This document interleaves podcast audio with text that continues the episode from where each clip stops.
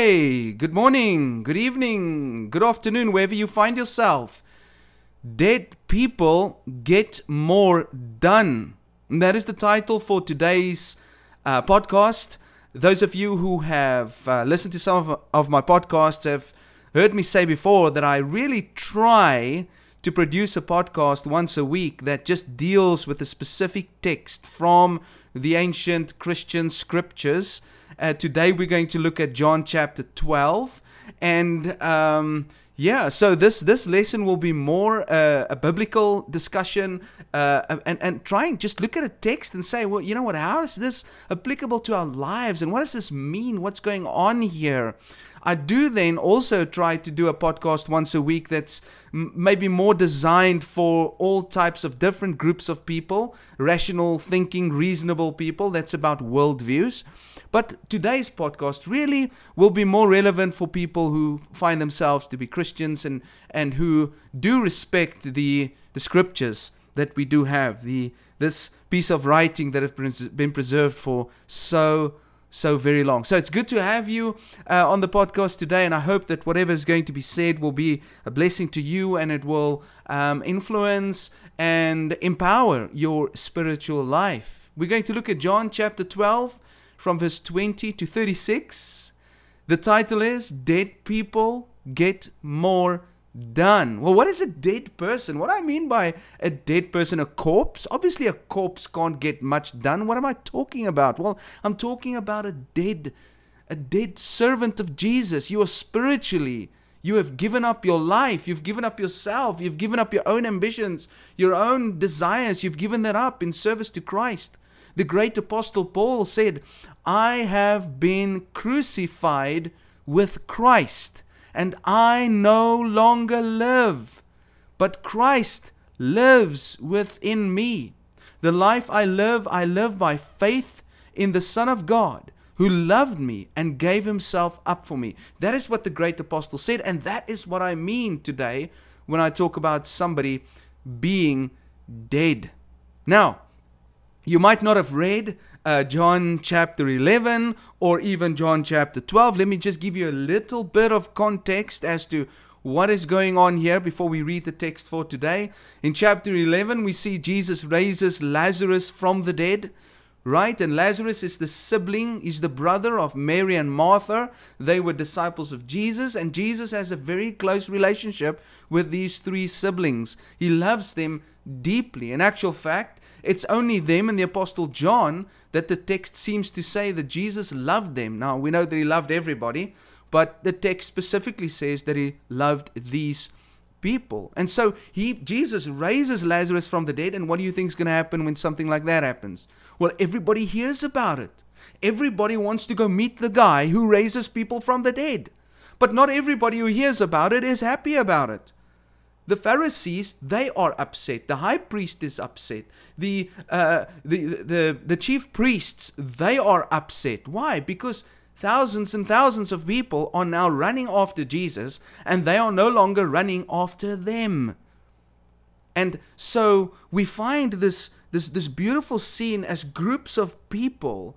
They just want to surround Jesus, but however, Jesus seems to see that there's some persecution coming, and so he um, leaves the area, he runs away from the crowd, he runs away from the potential persecution, and he goes for two months into the wilderness and he just hangs out there with his disciples. And then, just before the Passover, about six days before the Passover, he comes back to Bethany, the house of misery. He comes back to the house of Lazarus, Mary, and Martha. Well, we're not sure if he visited in their house that night or if it was in Simon the leper's house, but it you know it doesn't really matter for the for the purpose of this podcast for today. And so he goes and he spends some time with them, uh, and we know that he sort of lived at their house in that last week of his life, that last week before he gets arrested in the Garden of Gethsemane, he stayed with them. And so he would move back and forth from Bethany to Jerusalem. It, and I think it's beautiful. It's like he had these close friends that he could just spend time with that last uh, week of his life.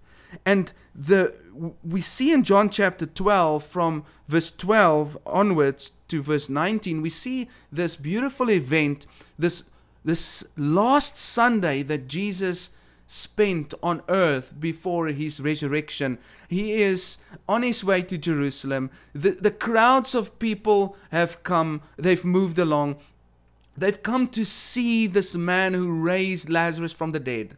Okay, they've come to see him. They, they now believe that he's possibly the Messiah. And the people put down, um, they put down palm branches on the road as Jesus approaches. And they're shouting, Hosanna, King of Kings. Blessed is he who comes in the name of the Lord. They thought that he was the Messiah and the King.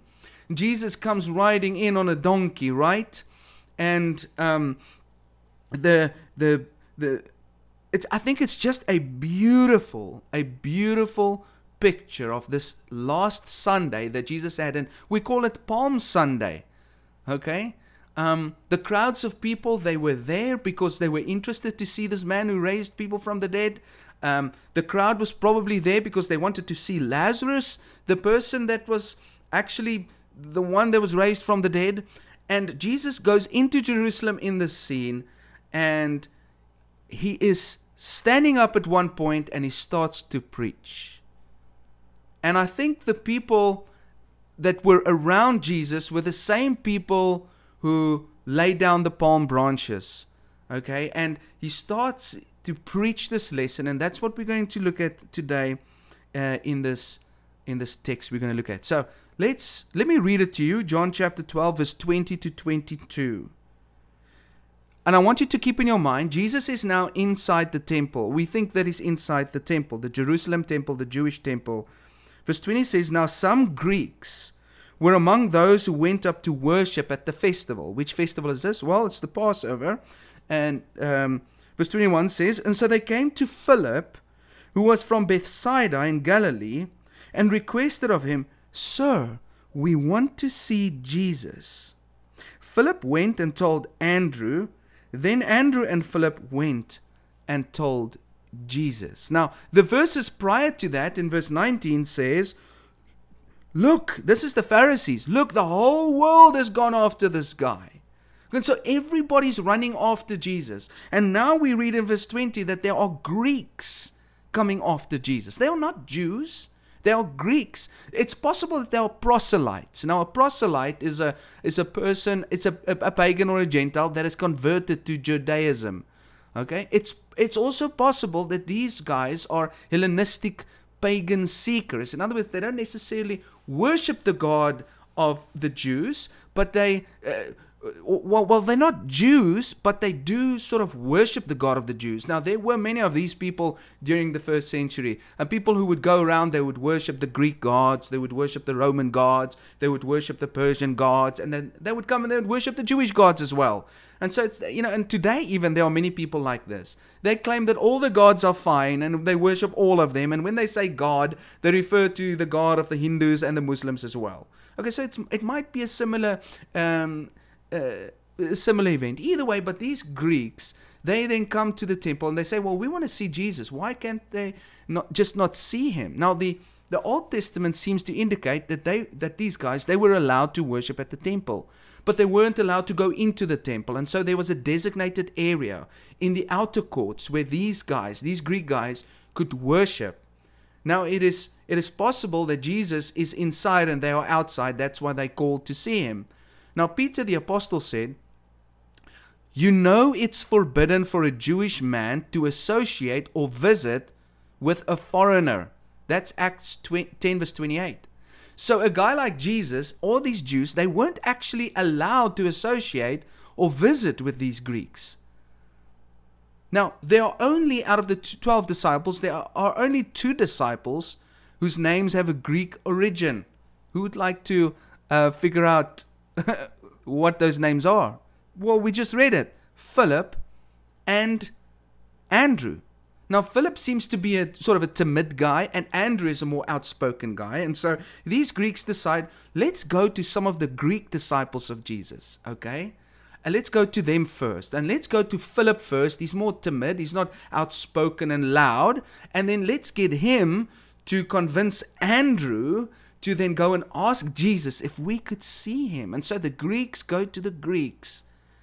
And their attitudes can clearly be seen in the text with the term sir. So, so they went to um, Philip and they called him Sir, which means Lord or Master or Supreme Authority. They respected Philip because he could give them access to Jesus, the resurrector. They had already seen Jesus, probably, but they couldn't get close to him. They wanted to converse with him. And that is what they requested. Now, Zacchaeus, if you remember the story of Zacchaeus, Zacchaeus just wanted to see Jesus. But these men, they wanted more. They wanted a relationship with him. Now, Jesus doesn't go see them, he doesn't go converse with them. He suddenly starts preaching to the crowd around him. Listen to what he says in verse 23. So just imagine this. They come to him and say, Hey, Jesus, there are some Greek guys. They want to meet with you. Okay? And this is how Jesus responds. Jesus replied to them, The hour has come for the Son of Man to be glorified. Truly I tell you, unless a grain of wheat falls to the ground, it remains and dies, it remains by itself. But if it dies, it produces much fruit. It's interesting what he says there. He says, first of all, the hour has come. And that tells me that he has been waiting for it. He's been waiting for this message from these Greek guys that he hasn't even met yet. First, he gets anointed by Mary. That's what happened earlier on in John uh, chapter 12. Mary went and she um, she she poured expensive perfume on his feet, right? So, and that was an embalmment. That was a symbolism of him dying on the cross. It's the embalmment of his dead body. Now the Gentiles are knocking on the door of the kingdom of God. That's what's happening here. This signaled to him, hey, the pagans, the Gentiles, they want to know the God of the Jews. In John chapter 10, verse 16, Jesus said, There are other sheep that must come into the fold. And so, he, what is he referring to there? He's referring to other people who are not Jews. They must also come into the fold. Isaiah chapter 60, verse 2 to 3 says, Darkness will cover the earth, but the Lord will shine, and his glory will appear, and foreigners will come to the light. Oh, here is another prophecy. When the Gentiles seek the Messiah, then the time has come. Well, the time for what? The time for his purpose to be met, for the human race to be saved, for his Father to be glorified, and for Satan to be sentenced. Let me unpack this a little bit. Have you and ever anticipated a sermon, but when the sermon came, it was sort of disappointing. I remember when we came to the States, uh, we were taken to a very nice burger place. Everybody said these are the best burgers in town. And I was just looking for a burger that I would like. I looked on the menu and I saw that there was a chili burger. And so I ordered the chili burger. And when the burger came to my um, site, when it was put on the table in front of me, I saw that it had beans all over it. Now, in South Africa, when you have a chili, it is chilies, burning chilies not beans. I mean, why didn't it just say on the menu, look, here's a bean burger? So in my mind, that didn't make sense. Now, I was highly anticipating a nice, hot, burny, chili burger, and what I got was a bean burger. That's deep disappointment. Now, walk with me quickly here. Who were the people in the crowd Jesus was preaching to? Who were these people? The people standing around Jesus at this moment in time, they were the people who had heard of the resurrection. They, they know Jesus had raised somebody from the dead, right? They believed that he was the Messiah. They put palm branches down in front of him. Why? Because he was their king. So they expected a great sermon. That was the expectation. A great sermon about life, about the future of Israel about how he was going to relieve Israel from Rome. And they are standing there and they're rubbing their hands together like that. Oh, I can't wait to hear the Messiah preach. He's standing in the temple courts. He's going to preach some great things for us. Now he's going to save us from the hands of the Romans. And what does Jesus say? Uh, I'm going to be glorified. and I'm going to die. And I'm going to hang on a cross. And if you want to do something great, you must hate your life. Give yourself up. Do what I do. Die. You talk about a disappointment. Jesus teaches a principle here and then he uses his own life as an example. Jesus is standing at the gateway to death, at the portal to suffering. He lays down his life. Nothing about him is about him. He doesn't go to the cross because it's the only choice he has. He goes to the cross willingly to glorify his Father's name. He doesn't care about his own life, only the Father's glory. He was dead before he was born. His life existed to go to the cross. It was prophesied and it was predicted and it came true. He is a seed about to be planted. He is excited about death, but nervous about the pain of dying. Why so excited about death? Why would Jesus be excited about dying on a cross? Because he is worth more dead than alive. You might have heard this before husbands who say, You know what, I'm worth more dead than alive. And the point was, if I die, I've got a big uh, life insurance policy, then you're going to have more money than you have when I'm alive. And people have committed some serious crimes because of that truth.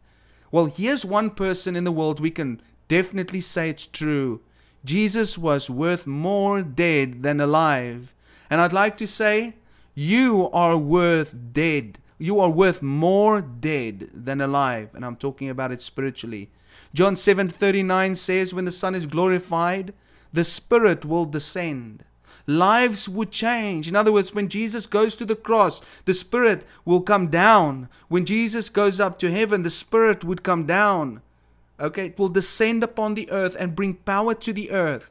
Lives would change, souls would be saved, the earth will shake, the curtain of separation would tear. Heaven is altered. The course of history is changed. From the cross, he would draw all people to himself. Not only does this event provide salvation for mankind, it would, it would bring life to normal people, both Jew and Gentile. Within a couple of months, there were thousands in and around Jerusalem that became disciples. Within a couple of centuries, there were hundreds of thousands in the Mediterranean region that called themselves Christians or followers of Jesus Christ. In 325 AD, Christianity became the official religion of the Roman Emperor Constantine. Within 500 years, Greek temples to pagan gods were being converted to Christian churches all over the Roman world. Jesus is responsible for universities, for hospitals, for science. It was Christianity that developed the printing press and even established the United States of America. Ladies and gentlemen, dead people get more done. Jesus throws their paradigm on its head. You thought the Messiah was about kingship and ruling and a long life on earth? You have it wrong. The Messiah is about reconciliation with God, rulership over the kingdom of darkness, the destruction of evil, and it's about eternal life with God. It is about the kingdom of God, not the kingdom of Israel. The enemy isn't Rome, the enemy is Satan. And so you need to get with the program. You see, you can preserve yourself for yourself or offer yourself for others. Now, which statement fits you? Which statement fits most people? Most people prefer to be a seed preserved in a bottle somewhere on a shelf over being placed in the ground to die, germinate, and produce a harvest. Do you know why Christians come across lifeless and why they feel lifeless? Do you know why Christians look so dead? Because they are just beans in the cupboard, utterly useless. Paul said in 1 Corinthians 15 and verse 36, You fool, you fool, what you sow doesn't come to life unless it dies. The question then becomes, how do you give up your life? And what does that mean? Well, you serve Christ. You decide to do it His way, not your way, to do His will, not your will, to glorify His name, not your name. Your name. We need to do to Him what He did to the Father. The Greek word for serve is diakonio, which means attendant, domestic, waiter. You see, a servant follows his master. You go where Jesus goes. Well, why do this? Because, ladies and gentlemen, there is only one thing that changes the world the way of Jesus. It's the way of Jesus that changes the world, nothing else.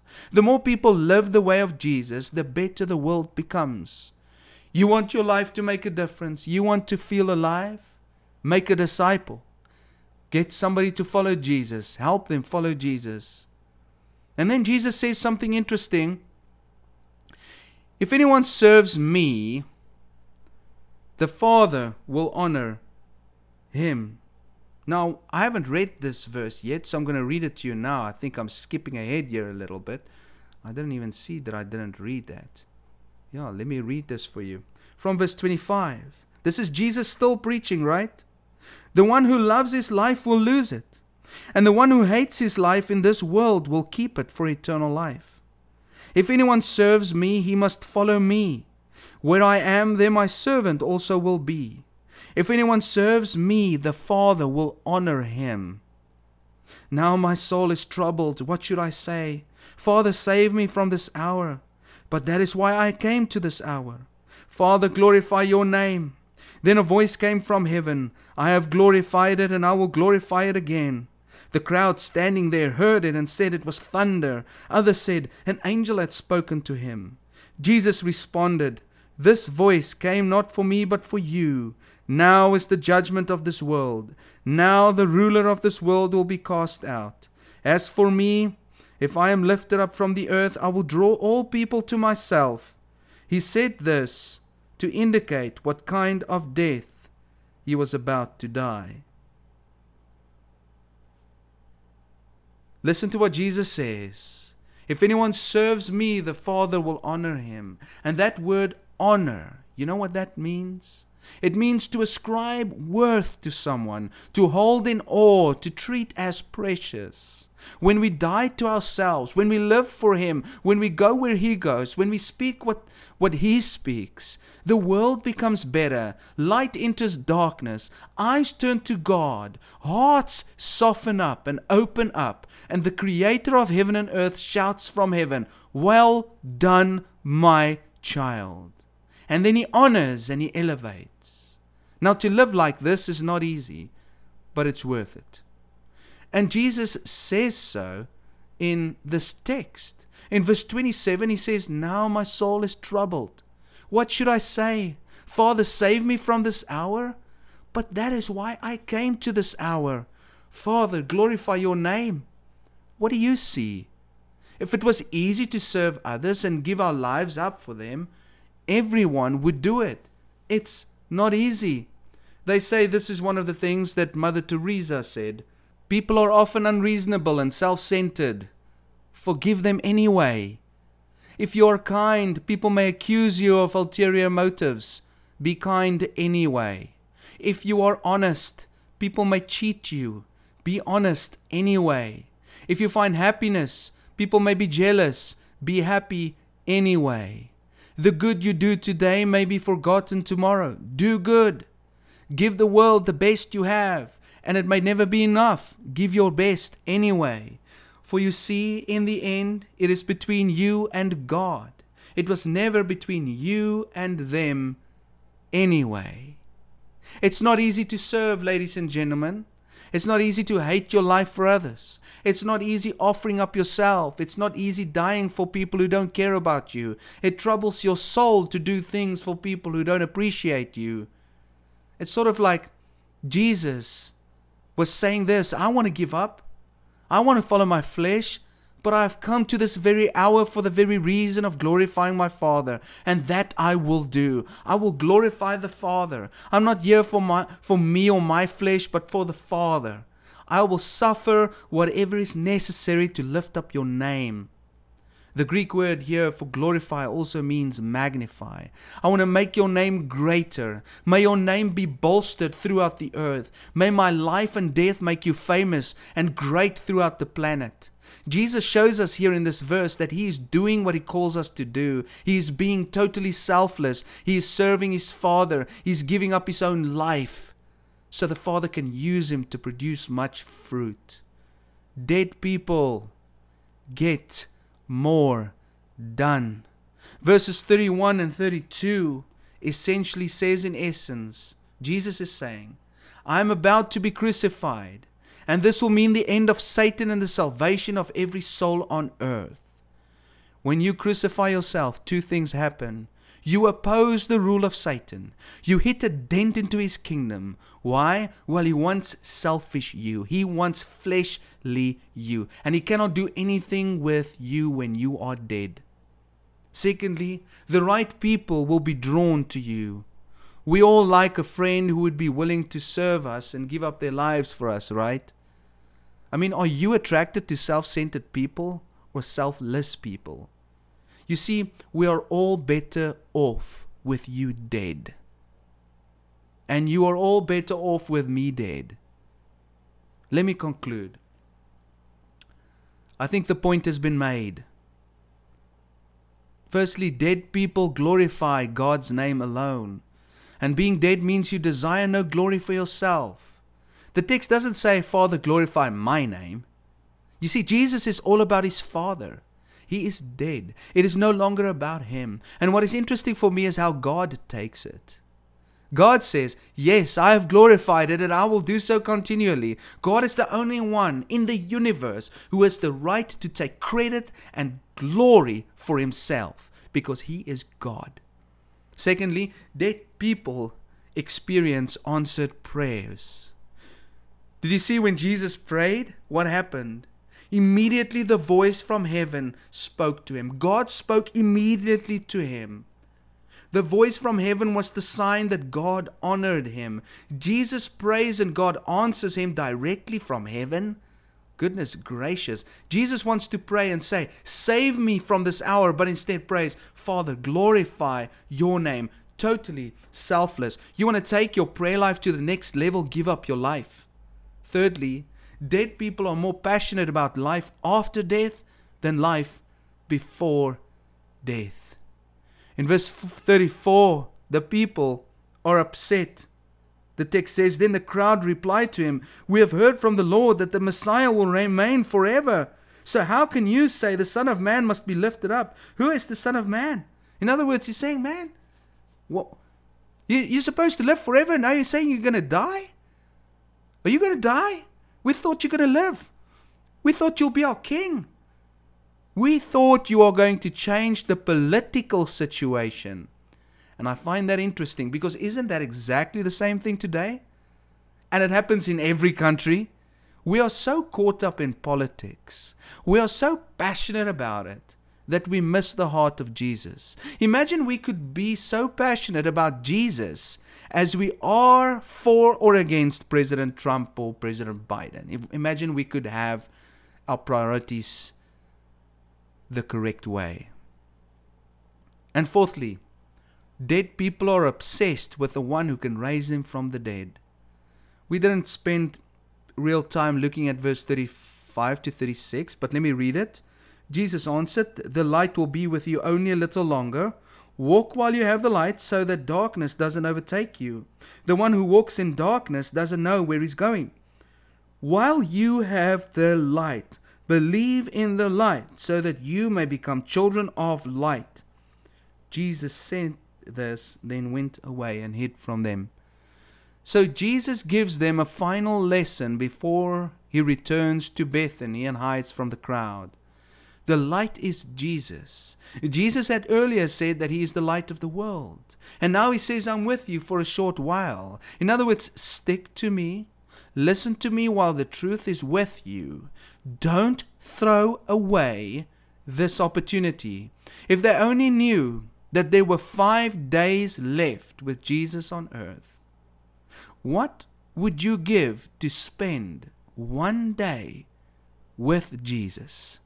I pray some thoughts in this lesson has been a blessing to you. God bless you. Have a wonderful week. Bye.